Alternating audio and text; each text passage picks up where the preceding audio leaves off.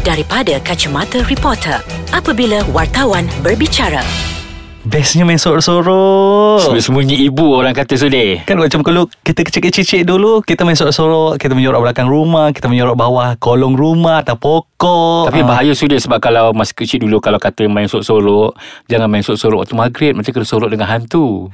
Oh, sorok ha. dengan hantu memang langsung tak muncul lah. Aha. Kan? Tapi kita nak cakap pasal sorok-sorok ni, sorok-sorok yang lain. Bukan ha. main sorok-sorok okay. macam zaman-zaman kecil dulu. Betul ha. Kita nak cerita, kita nak bongkarkan sorok-sorok dalam semua aspek dalam industri hiburan kita. Ya. Yeah. Ha, dan kita kembali lagi dalam segmen Dari, dari Kaca, Kaca Mata Reporter. Reporter.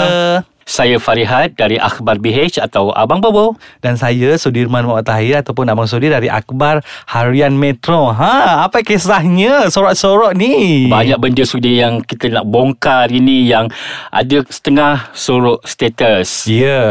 Kahwin atau tidak menimbulkan tanda tanya. Betul. Ah, yang tengah hangat. Ha, yang menjadi bualan. Betul. Rasanya uh, benda tu pun dia dah jelaskan. Ya. Uh, kan dalam sidang media dia. Jadi saya harap, kita harap lah Abang Boboy, aha, semua orang pun dah faham status dia. Kan maksudnya ada sebab lah. Mungkin majlis tu diadakan secara tertutup. Betul. Kan? Sebab kita mungkin ada banyak benda yang uh-uh. difikirkan, yang mereka mempunyai alasan tersendiri. Betul. untuk untuk merahsiakan. Tapi yang penting mereka memberitahu. Bukannya betul, sorok sampai bila-bila. Kan. Aa. Tapi ini bukan kejadian pertama uh, sebenarnya bila mana artis menyorok status diorang. Yes. Banyak memobor. Kita ambil contoh macam dulu Rita Rudaini kahwin senyap-senyap di sempadan di Thailand. Ya. Lepas tu siapa lagi? Tapi lepas tu dia buat pengakuan, dan itu saya adalah antara wartawan yang berada ketika dia membuat pengakuan. Itu pun lepas uh, ada kantoi uh, cincin di jari kan. Ha. Sama lagi Abang Bobo eh. Hmm. Yang senyap-senyap ni tok-tok eh dah kahwin dah dia. Oh, oh ni Airil Zafrin dengan Wak Zainal. Yes. Kan? Itu pun saya ada juga. Sudah. Oh, yang itu sangat panas. Ah. ah. Sidang media penuh bara. Kan. Tapi itulah, apa pun uh, yang mereka lakukan, maksudnya mereka ada alasan tersendiri. Betul. Kita tidak boleh menyalahkan mereka sepenuhnya. Betul. Kan orang kata uh, macam kita juga, ada benda yang kita buat kita boleh kongsi, ada benda mm-hmm. kita buat kita tak boleh kongsi. Macam diorang pun kita faham uh, dengan status selebriti mereka. Mm-hmm. So benda-benda itu mungkin menjadi uh, orang kata rahsia peribadi dulu. So yeah. kita tak tahu apa yang berlaku ketika itu. ha. Yang penting uh, majlis tu selamat. Mereka betul. dah selamat bergelar uh, suami isteri, suami isteri kan. Sah orang kata, sah orang kata. Kan? Sebab pilihan di tangan masing-masing. Betul. Ada setengah uh, selebriti mengwawarkan betul. pada dia benda baik uh, perlu dikongsi. Kongsi. Dan mungkin bagi mereka yang uh, bertindak merahsiakan atau membuat majlis secara tertutup, mungkin mereka juga mempunyai alasan yang tersendiri. Betul. Ah, jadi tapi ada juga yang dah lama kahwin sorok-sorok tu, and then akhirnya pregnant baru begitu Abang Bobo. Sebab benda tu dah sorok sudah. Oh. Ah, sebab kalau pregnant tak sorok, kalau orang tengok peluk kembung, orang akan macam tertanya, kenapa dek? Ah. Selama ni tak pernah cakap pun you dah kahwin, kenapa tiba-tiba kan? Nanti ah. tu orang fikir.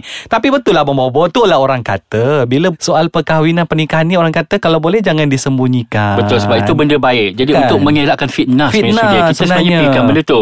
Tapi yang pelik, benda-benda baik macam gitu kau sorok. Bila-bila kau bukan, gambar-gambar kau hmm. berpeleseran, gambar-gambar kau bercium kat halayak ramai, kan, kau tayang dekat media sosial. Ni, ha, itu yang len- peliknya. Lentok kat bahu, gigit bunga tu boleh pula eh nak, nak uh, tayang-tayang secara terbuka. Ha, ha. Pegang-pegang botol. Ha. Ha. Kan walaupun menimbulkan Uh, tanda tanya. Betul. Walaupun hakikatnya kau menyorokkan uh, status hubungan, tapi kau dah memberitahu secara terang-terangan kan. Yes, ha, ayat-ayat berbunga ditujukan kepada sekian-sekian. Betul. Tapi uh, apa tujuan kau sebenarnya? Kan, bila kita cakap sorok-soroknya kat membawa, bukan setakat majlis kahwin. Mm-hmm. Ada juga yang menyorok tentang majlis pertunangan diorang. Mm-hmm. Tentang uh, orang kata anak yang baru dilahirkan. Ah, yang ni famous ni ha. Anak yang baru dilahirkan ni kan, nak kena sorok-sorok ni. Yang kelakar dia tayang dekat media sosial, tapi dekat muka budak tu letak gambar-gambar emoji tengah gelak-gelak ataupun muka beruang, dia letak kat situ. Mujur tak letak gambar monyet dekat muka anak dia. Kan? Nanti dituduh anak macam monyet pula, tak boleh sudah. Oh, nanti yelah, kena saman. Tak adalah, tapi macam tak payahlah, baby orang semua nak tengok. Itu contoh kan, kan? Kecombelan sama je baby, macam tu lah kan. Kenapa? Tak, tapi Amamu saya pelik uh, bila mana kau beranak, thank you Allah, selamat melahirkan apa semua-semua, okay, kau share. Tapi kenapa untuk anak tu tak nak kongsi? Mungkin dia takut nanti orang culik anak dia ke, kalau kalau muka terpampang kecil-kecil macam tu. Tapi kalau you letak anak tu dekat bilik baby, rasa muka selupa je sudah. Kecuali dekat nama tu dia akan bezakan. Atau mereka ada agenda tersendiri. Ya. Ih, okeylah Mamu, kita rehat dulu, kita nak minum ais kacang. Ya, dah lama tak minum ais kacang. Ha, bila cakap pasal sorok baby ni, kita teringat kes uh, Gugu Gaga era tu uh, Mamobo. Yelah, oh. Sebab ingat lagi masa uh, era uh, baru lepas melahirkan uh-uh. Aku Alisha, kita, kita orang pergilah melawat, okay. So kita tengok macam mana anak dia, tak ada pun dekat anak. Tengok oh, dekat skrin tak ada. Lepas tu selepas Era dan suami dia masa tu Imran uh, meminta kami berjanji yang tidak akan mengambil gambar.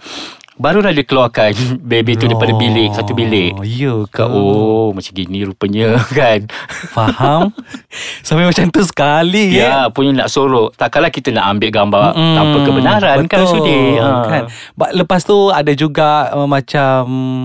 Uh, a few celebrity lain, rupa-rupanya mm-hmm, mereka ni ada uh, kontrak untuk se- macam program program T V kan, kan? Program macam T V, dia nak buat satu program kan? Khas, so tak boleh nak tunjuk wajah anak lagi, so kita faham hak eksklusif kan, mm-hmm. Tapi macam sekarang ni dekat zaman social Instagram, kalau boleh tak payahlah letak gambar anak tu. Kalau memang tak nak tunjuk lagi, tak payah letak. Tapi ah, dia nak juga kan, letak tangan, letak gambar kaki, ah. Yelah, letak gambar selimut, ah. Selimut yang mahal, selimut yang mahal. Eh tak, peminat mesti nak tahu. Betul kan, kan? Macam kenapa nak tunjuk separuh-separuh kan, ha. Ha. Kita faham bila mana ada selebriti yang kalau sorok anak tu akan timbul lah gosip, kata cerita-cerita macam ah, mesti anak dia tak comel lah. Mana ada baby tak comel, ha, sama je, semua baby sama je. And then ada tapi juga, mungkin artis tu yang takut macam tak boleh terima hakikat, ha. Oh, anak dia tak mancung hidung macam dia. Tapi yelah, tapi kalau hidung buat memanglah tak sama, macam mana. Macam ada viral yang gambar kat Facebook kat Korea tu kan, ha. Mak bapak cantik, anak semua ha, ikut muka asal. So risau macam bersuamikan apa uh, mak saleh tapi anak Melayu cantik. Itu kan ikut apa D N A masing-masing. Maka, kan? masing-masing ha, maka, ha, kan? Janganlah nak salah, janganlah kerana benda tu kau nak menafikan hak budak tu, ha, nak yes, tu kan, ha. Itulah macam peminat kita ni pun saya rasa okay, macam kita ambil contoh bila mana kes Lisa Surihani kan, dia bawa anak dia, anak pertama dia waktu lepas bersalin, dan tiba-tiba orang ambil gambar curi, dia marah, mm-hmm, ha, kan. So kau marah orang yang dah menyebarkan gambar kau, tapi uh, dalam masa sama Uh, engkau bawa anak tu pergi ke hulu ke hilir keluar. Macam mana tu kan? Mungkin dia kena buat macam Michael Jackson dulu, nak tak ada kelubungkan anak dia. Tapi kesian lah kan, kesian macam budak tu, tu tidak membesar dengan cara yang normal kan. Betul. Okey, bila kita cakap pasal sorok-sorok ni Abang Bo, rasanya Abang Bo pun dah lebih berpengalaman. Bila dah sorok-sorok and then pergi sidang media, adakah benda itu orang kata uh, sesuatu yang bagus, masa selebriti kita ambil sebagai satu publicity untuk diorang sebenarnya, ha. Tapi uh, selalunya bila macam tu, bila dia sorok tapi kita dah tahu sebenarnya, mm-hmm. So macam bila dia memberi penjelasan, uh, kita cuma nak tahu apa tujuan dia uh, menyorokkan menyorok benda yang dia nak sorok tu kan, mm-hmm. Macam status ke, pasal mm-hmm, baby ke, pasal apa, uh, kita nak tahu kenapa kan. Sebab kadang-kadang ada juga yang menyorok menyorokkan ni sebab benda yang besar. Betul. Ah, yang bila kita selidik nanti macam okeylah, baik tak payah tahu. Ha, ha, macam kan, tu betul, kan. Ha. Ha. Tapi media sebenarnya uh, bukanlah nak kepo sangat, nak tahu segala-galanya kan. Macam tak salah kalau kau berterus terang. Berterus terang macam okey, sebenarnya kita orang memang dah kahwin tapi disebabkan lah bla bla bla. Betul. Bla, bla. So kita faham kan? Kan, jadi kita tak adalah nak melesak, tak adalah nak mengekor ke mana hmm, dia pergi ataupun menerjah ke kan. Tapi ha, abang-abang untuk zaman sekarang ni kita, kita rasa macam kita adalah relax sikit sebab ialah peminat lebih advance abang-abang. Ya, kadang-kadang dia orang yang menyampaikan maklumat pada kita. Ha. Ha, macam dia orang ni wow, korang berada di majlis itu eh. Ha, uh, dah lah info, lepas tu dengan disertakan dengan gambar lah lagi. Hmm. Ha. So nak tipu macam mana? Kan macam baru-baru ni saya dapat lah mesej daripada peminat mm-hmm. yang saya tunjuk lagi gambar pasangan tu abang bobo. Oh, macam kata tak ada apa-apa, tapi kenapa keluar masuk hotel sama-sama? Eh. Kenapa macam tu kan? Maksudnya status kau tu, okay, kita faham kalau yang lelaki itu masih ada pasangan lainnya kan, tapi sepatutnya jujur mengata, okay, memang kami uh, masih bercinta apa hmm. semua kan. Jangan sampai benda-benda macam ni timbul dia lah daripada orang lain. Tidak ke benda tu memalukan kau juga kan, kan? Bila benda tu terbongkar nanti dia akan betul, betul. berkait banyak yes. benda. Yes. Dan bila kantoi, bila terbongkar, Uh, korang juga yang marah kalau media melaporkan benda tu kan. Kita sedang... sebagai tugas kita untuk hmm. melaporkan kan, sedangkan uh, apa yang kita laporkan itu berlaku, cuma kau tak nak cakap je. Ha, kan seronok diorang main sorok-sorok tu. Kalau kita ni macam seperti media luar negara, mm-mm. I rasa diorang tak tenang hidup.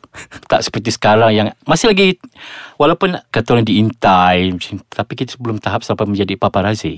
Eh ada jugalah bobo-bobo duduk sampai pukul satu tiga puluh pagi tu. Okeylah, kita sampai sini saja untuk minggu ini. So okay, kita jumpa lagi minggu depan dalam segmen Dari, Dari Kaca Mata Reporter.